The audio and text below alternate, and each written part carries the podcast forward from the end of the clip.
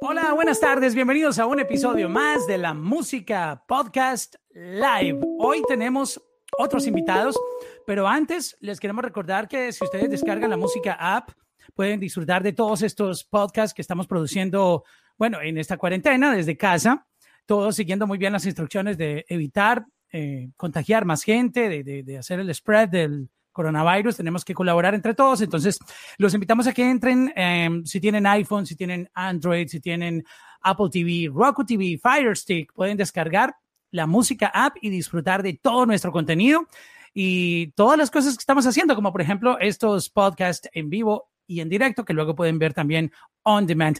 Soy Mauricio Londoño y para conocer los eh, horarios de todos los eh, podcasts que estamos haciendo, los invito a que sigan la cuenta de la música en Instagram, en arroba la música, para que puedan saber cuáles son los próximos invitados.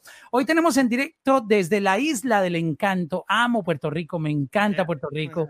Eh, tengo unos recuerdos increíbles. Hace mucho no voy, pero, pero la tengo en mi corazón y realmente el eslogan de la Isla del Encanto es cierto, yo lo comprobé.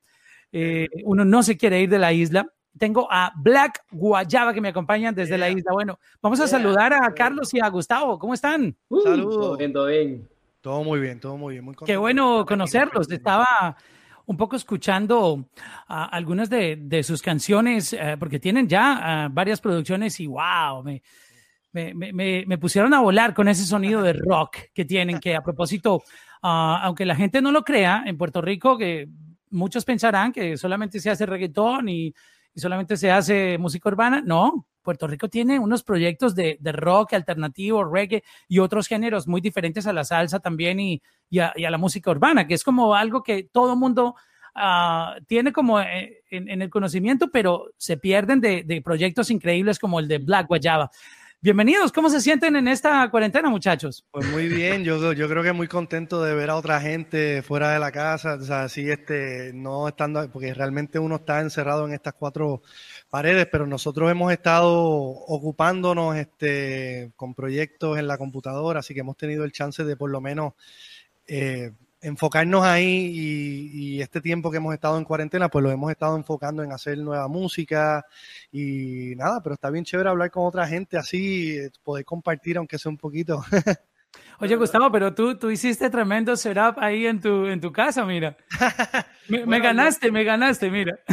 Con las luces. Es que lo que pasa, mira, lo, lo, que pasa es que nosotros vamos a hacer esta noche un, un live este, de la página de nosotros de Facebook y es una de las cosas que hemos estado pues manteniéndonos ocupados y entonces pues sí, he tenido tiempo, como puedes ver, para setear mi sala, para tenerla así como para hacer podcast y... ¿Está lista para un unplugged? Estoy listo para hacer lo que sea aquí. Vamos a hacer 20 podcasts si quieres. No, y, el micrófono que estás usando está buenísimo. Ah, gracias. Legendario, un sure legendario para hacer música además. Así mismo es. Yo cuando llegó ese momento de, comprarme el primer micrófono, dije, tú sabes qué, me voy a comprar este porque no solamente me gusta cómo se ve, sino que suena súper cool con, con mi voz. Así que siempre le he encontrado así un uso bien chévere. Bueno, y saludamos también a Carlos, que forma parte del proyecto. Me contabas ahora que tú, tú tocas el bajo. Exactamente, sí, sí. Yo soy el bajista de, la banda. Llevamos ya 20 años tocando en la calle. 20 años. wow. Así que sí, este, ya llevo, llevo junto con, con ese otro que ven ahí en la pantalla. ha gustado. Buenas.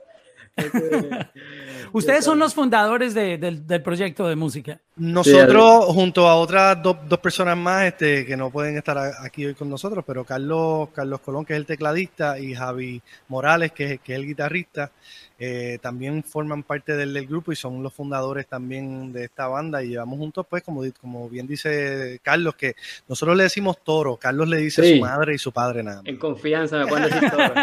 lo, que, pasa es que en realidad, como también está Carlos, el que toca el teclado, pues entonces decir Carlos en la banda íbamos, iba, iba a ser un poco difícil, pero a mí me dicen toro desde chiquito. Así que, así que en confianza me pueden decir toro de ahora en adelante. Bueno, nosotros, yo antes de empezar a contar un poco su historia, eh, los invito a que descarguen la música app y vayan, por ejemplo, al, al home. Aquí pueden ver que estamos uh, live. Mira, está live también eh, WhatsApp en, en, la radio en Puerto Rico, Molusco y los Reyes de la Punta. Y estamos live también aquí nosotros, si pueden ver acá en la parte de arriba. Este, si yo le doy clic aquí, vamos. Oh, mira, estamos en, en vivo. Mamá, estoy triunfando. entonces, la gente puede participar en el chat, eh, sus fanáticos, invitarlos también para que ingresen. Aquí está el live streaming ya y, bueno, la gente puede opinar, hacer preguntas, lo que quieran ah, que nosotros hablemos hoy con ustedes. Bueno, ahora sí entremos a hablar un poquitito. Eh, ¿Cómo es que en Puerto Rico también se hace rock? Hablemos un poco de, de la escena rock en Puerto Rico. ¿Quién me va a echar ahí una historia sobre eso? Mira, el rock en Puerto Rico existe desde hace muchos años. Hay bandas que yo por lo menos puedo pensar que desde los 80, quizás hasta desde antes, pero yo me acuerdo de bandas de los 80 de rock que existían en Puerto Rico. Eh, y realmente, aunque siempre ha habido muchos géneros, porque Puerto Rico es bien rico, la música aquí, la, cultura es bien rica, eh, y hay muchos géneros realmente que, que a veces no salen de, de aquí, que lo más que se escucha pues como tú bien dices, es la salsa, ahora el reggaetón, tú sabes, y el rock, pues a veces la gente te mira como que raro, como que en serio, de Puerto Rico, wow. Pero la realidad es que sí, aquí se hace todo tipo de música y, es increíble, como yo siempre veo tanto talento que nunca se ha escuchado fuera de, aquí o de quizás de algún sitio. Así que sí, en Puerto Rico se hace todo tipo de música y muy, muy buena. Así que nosotros pues tenemos esa, esa bandera del, del, del rock, este, en nosotros y la y pues la llevamos así con, mucho honor este pero realmente nosotros ahora mismo siempre nos hemos concentrado en hacer música que se que tiende a irse un poquito por el por lo que es el rock pues porque es natural de nosotros pero realmente eh, pues, pues, pues como te digo, nosotros aquí, como todas las bandas y como todos los grupos que salen de aquí, pues nos gusta experimentar, tratar cosas nuevas eh, y yo creo que eso es algo que espero que se dé a conocer un poquito más ahora que estamos en cuarentena y todo, todo el mundo está metido en sus casas haciendo música y haciendo estos proyectos porque quizás tienen un poquito más de tiempo de lo que tenían antes con sus vidas eh, rutinarias, pues quizás podemos ver algo ya mismo pronto de, un montón de grupos de aquí que se que expongan su, música y ese género más allá de lo que está popular aquí nada más. Pero le quería contar a la gente que está entrando en este live streaming ah, y este podcast live de la música podcast que mm, Black Guayaba ya tiene Grammy encima. Sea, e, esto no es improvisado, esto, esto es un proyecto que, que, ha sido reconocido. Sí, no, hemos tenido la, la, dicha y el honor de que, de que algo como un Grammy, que eso es algo que te dan tus propios colegas músicos este, de la misma industria, que nos hayan reconocido con nuestro. Esto fue nuestro segundo álbum. Nuestro primer álbum, que fue Lo demás es plástico, lo nominaron para Latin Grammy y para Grammy.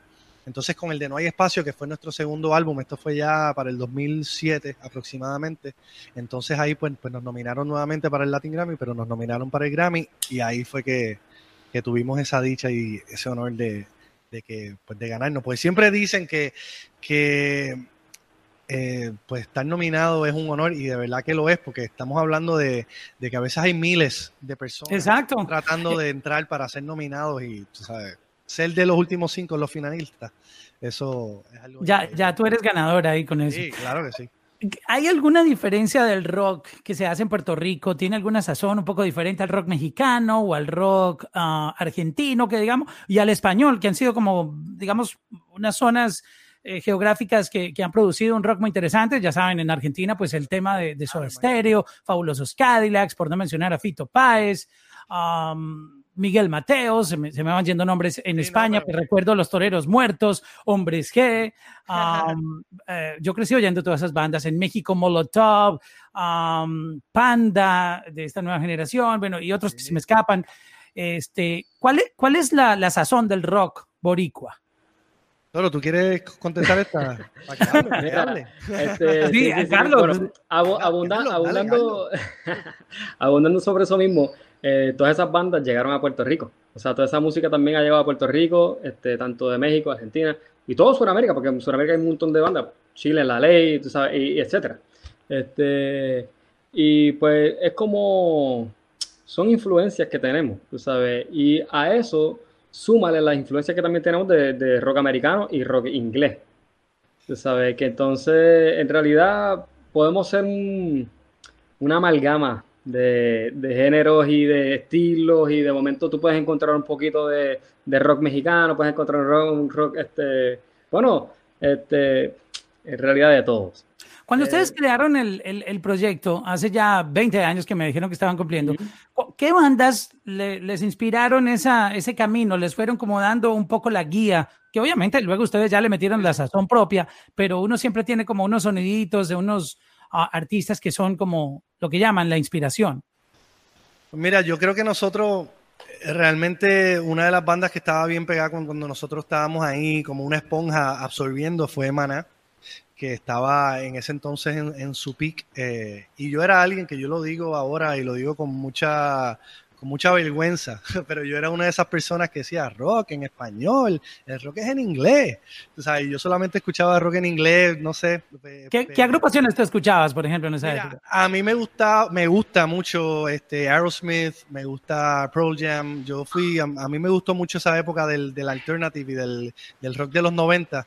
Y entonces, pero ahí mismo también, entonces, cuando empecé a oír a Maná, empecé a oír a Soda Stereo, empecé a oír a esta gente y dije, oye, tú sabes que en verdad suena bien cool, suena, me, me, gusta, fue una, fue algo que me, que me tomó un poco en, en, decir como que tú sabes que esto sí está bien, bien cool. No sé por, por qué me tardé tanto, pero pasó.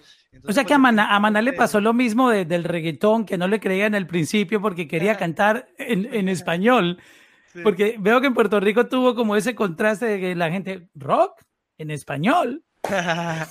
sí, pero, pero realmente fue, fue una de esas cosas que, que, como bien dice Toro, tú sabes, aquí como llegaron todas estas bandas y cuando fue el momento del boom del rock en español en los 90, hubo festivales, había conciertos casi todas las semanas, o sea, así que aquí vino todo el mundo. Entonces yo creo que eso ayudó a que, a que esas bandas que existen ahora pues, pues tuvieran un poquito de cada uno de, esas bandas de los 90 y ahora pues de las bandas como tú bien dices de Panda y de todas estas bandas que están saliendo hace más recientes, tú sabes, porque ya Panda lleva como diez y pico de años eh, o diez años aunque sea, pero... No, llama.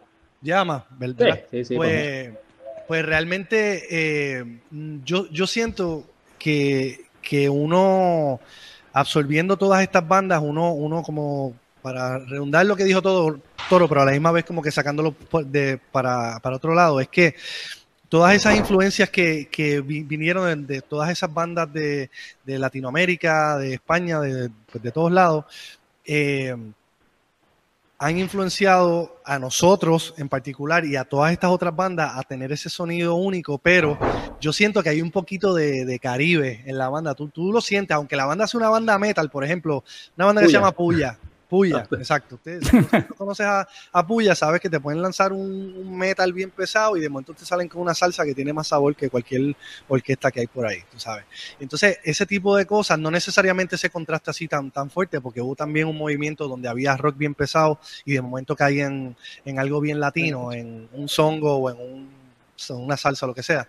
Este, pero eso se mantiene, esa esencia se mantiene ahí, tú lo sientes en, la, en las melodías de, de, las letras. Yo, por ejemplo, cuando escucho una banda que no es de aquí, me doy cuenta enseguida por la melodía. O si escucho una banda de aquí, me doy cuenta por la melodía. Hay algo en la melodía que tú te das cuenta como que, ah, eso no es de aquí. Tiene ese saborcito caribeño. Hay algo, hay algo, sí, sí. Eso es simplemente algo que uno no, no puedo ir muy técnico en, en la, bueno, en la escala de, o sea, no, no vamos a ir a escalas como musicales, eh, pero sí es uno lo escucha, tú te das cuenta, es bien definitivo. Es lo mismo con, con la música de Brasil. ellos tienen un cantadito. Es, lo mismo que nuestros acentos, nuestros mismos acentos, tú sabes. Todo el mundo habla español. Pero tú, de escucharlo un ratito, dices, ah, tú eres de... Y es más, nos pasa aquí mismo en Puerto Rico. Believe it or not. En, en Puerto Rico hay acentos diferentes. Sí. Eh, dentro, de la, dentro de la misma isla que es tan pequeñita, ¿no? Acuerden que Puerto Rico es 100 por, 100 por 35. 100 por 35. Bueno, más o menos.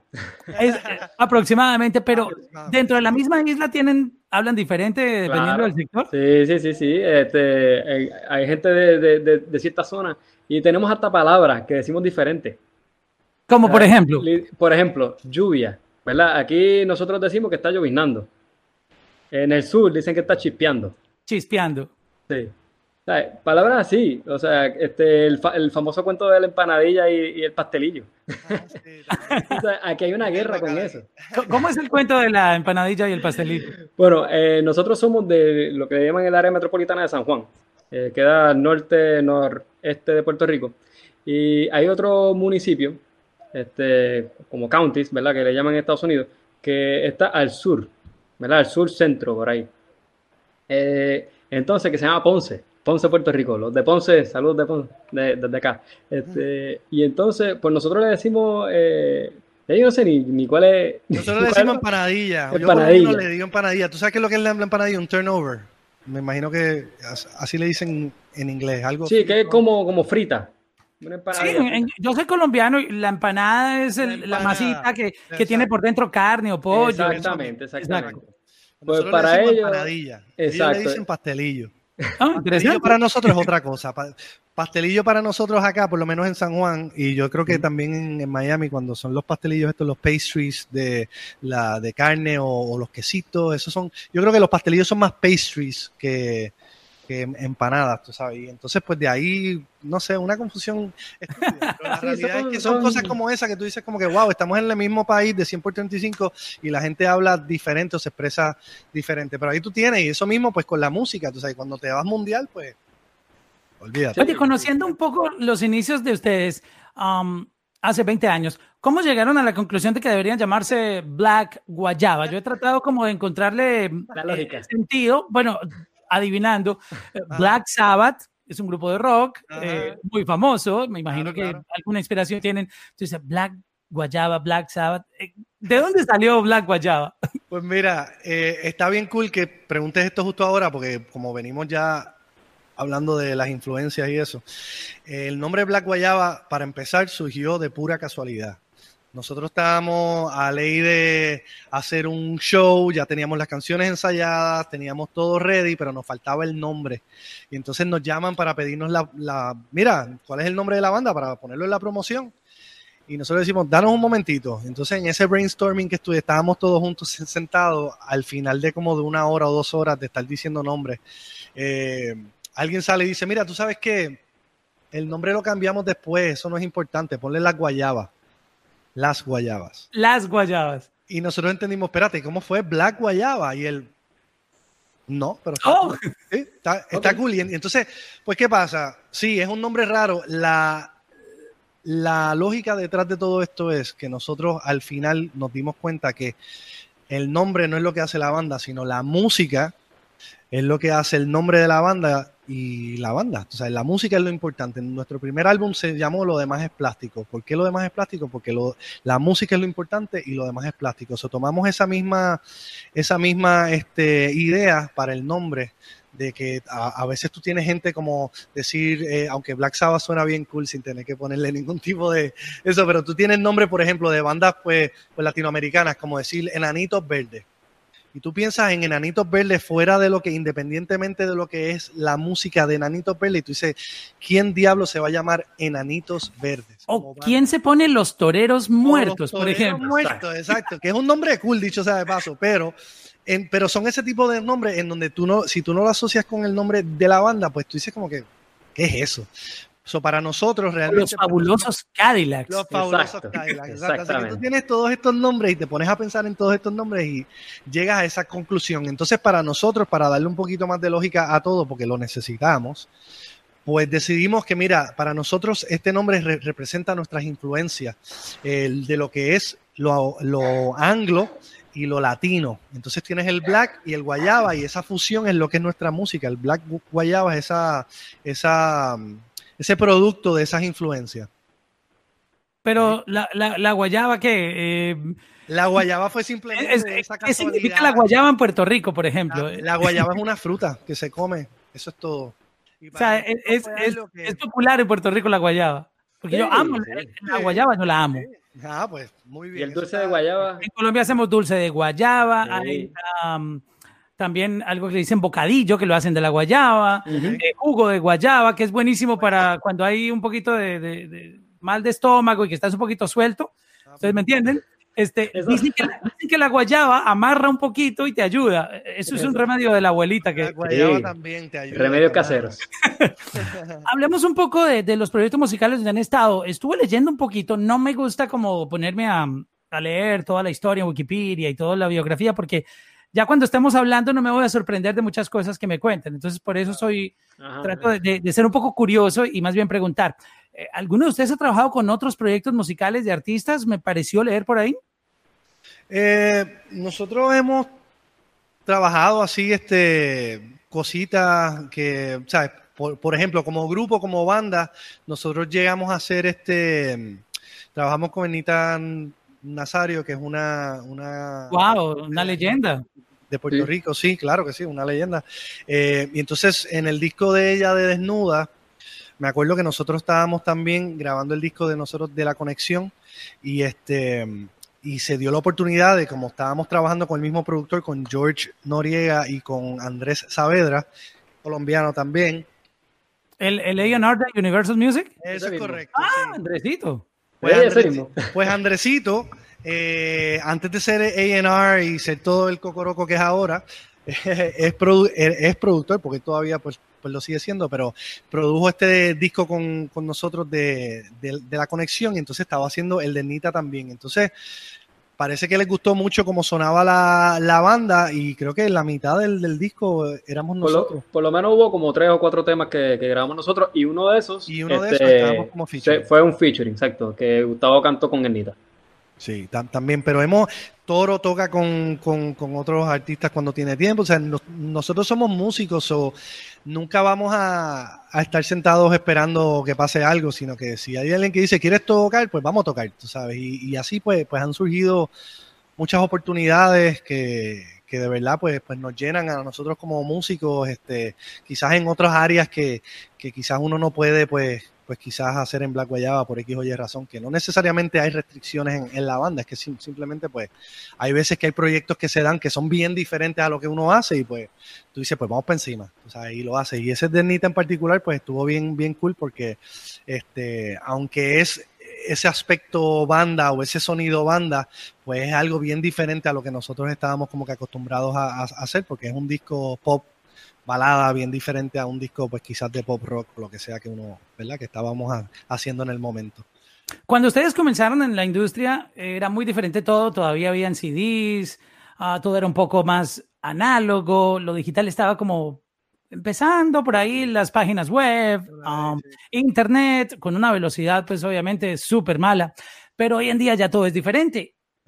¿Qué, tanto les cambió la vida eh, este mundo del streaming, de que tu música pueda ser escuchada en cualquier lugar del mundo, que consigas fans en países donde tú jamás te imaginaste que tu música iba a llegar. ¿Cómo, cómo transformó la tecnología la carrera de Black Guayaba? ¿Quién me cuenta un poquito esa, esa transición de lo análogo a lo digital? Sí, eso en realidad tiene, es como, tiene dos caras, eh, tiene una moneda de dos caras.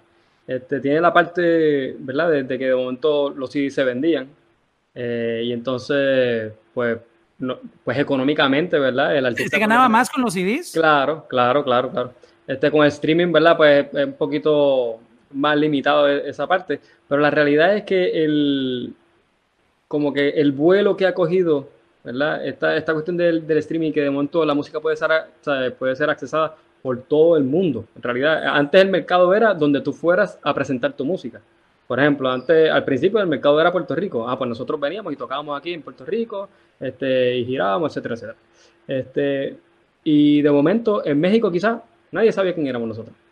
¿verdad? Pero ahora, ¿verdad? Ahí está el internet que todo va a las millas, ¿verdad? Y también entonces este, hay mucha gente que de momento dice, ah, mira, descubrí esta banda. Y entonces de momento esa persona le da share y de momento, mira, se conectaron. Y por, por, ejemplo, esta noche yo por lo menos estoy esperando a que se conecte toda la gente de Colombia, se conecte toda la gente de Argentina, de México, la que nos ha estado escribiendo. Este, nos han escrito desde Bolivia, este, Perú, un montón de gente que nosotros, hay muchos de esos sitios que nosotros nunca hemos llegado físicamente.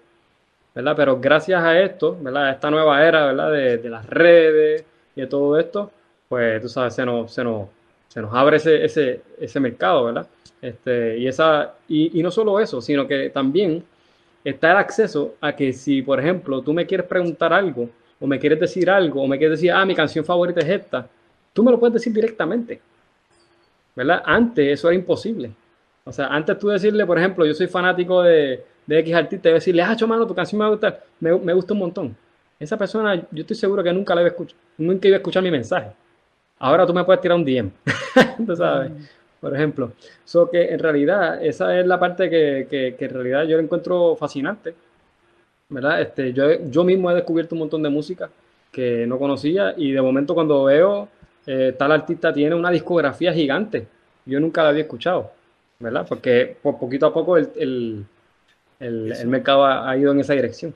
Y, y, eso es bien cool porque antes uno descubría a un artista y no tenías acceso a la música sabes, no podías conseguirla o tenías que piratearla o tenías que conseguir un pana que tuviese el disco que fue a España y lo consiguió allá o discos importados que costaban un montón de dinero. son todas estas cosas que ahora mismo tú lo piensas y tú dices, wow, ¿verdad? Eso era así, ya eso uno ni lo piensa.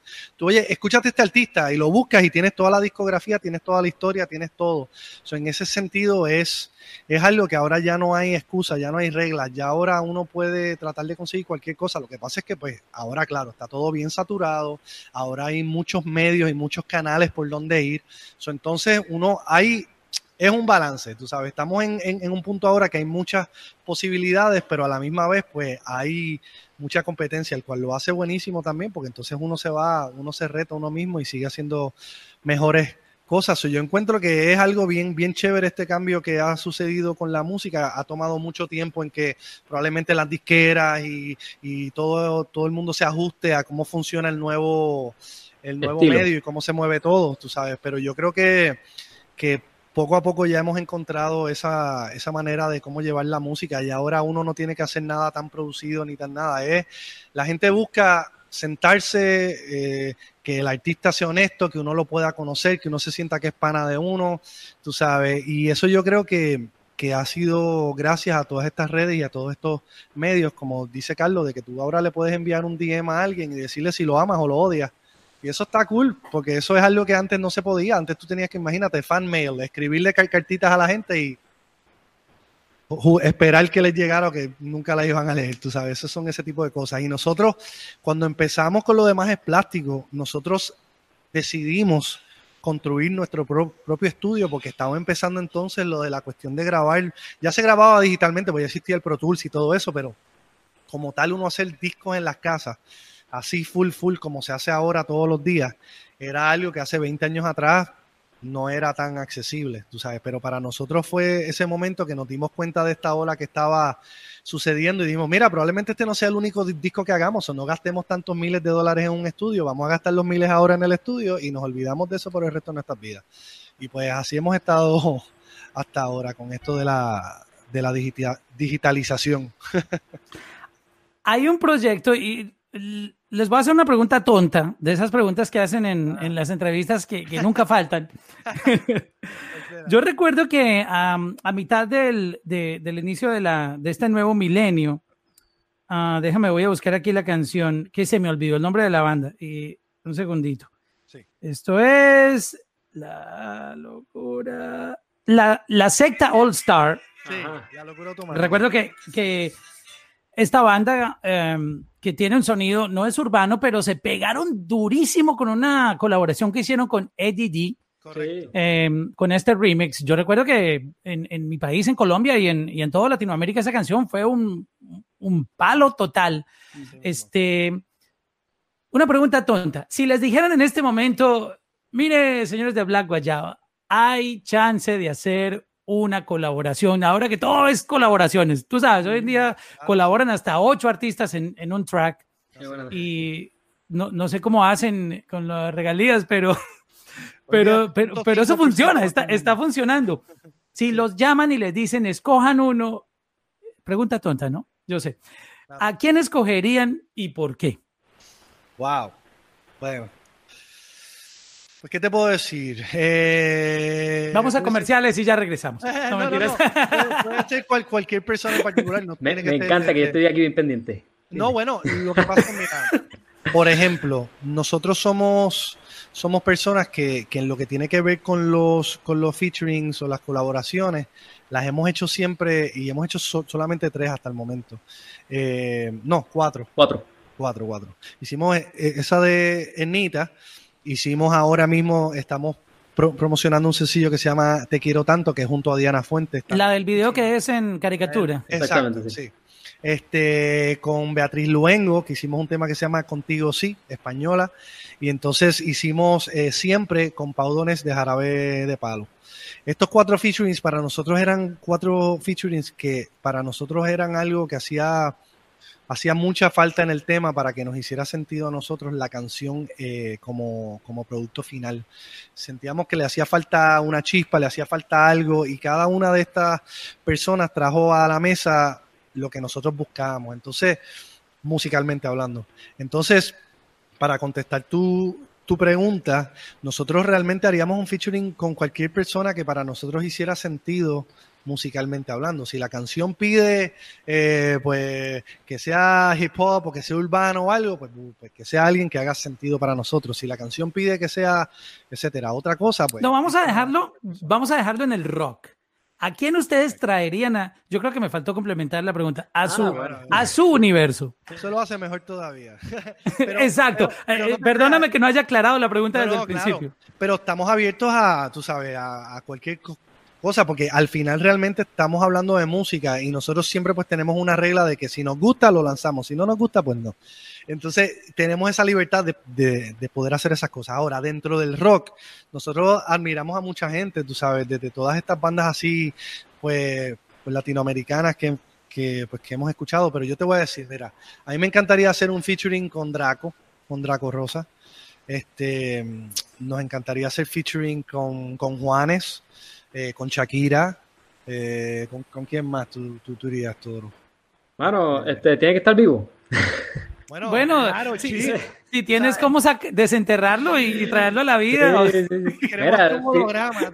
no, no, si, si supieras la cantidad de gente que hace tracks ahora, ahora se vale todo. Claro, pero, pero vamos a mantenerlos dentro Claro, a que, a, que nos a que nos tengamos que sentar que nos tengamos que... Ah, sí, porque a mí lo que me gusta del, del, featuring es eso, el tú sentarte con, ese otro músico colega y intercambiar ideas y, sacar algo de ahí, tú sabes. Yo creo que esa es la parte más, más, la palabra no es excitante, pero más... Que, sí, no, no, emocionante, sí. Emocionante de, eso. Sí, de, este claro, fusionar toda esa creatividad, eh, toda esa química que sale de ahí.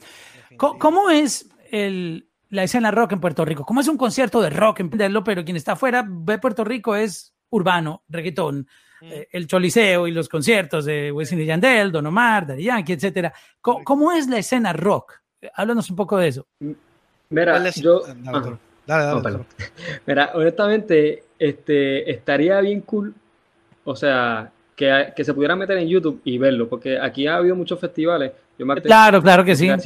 Este, estuvimos nosotros, estuvo, creo que estuvo hasta el...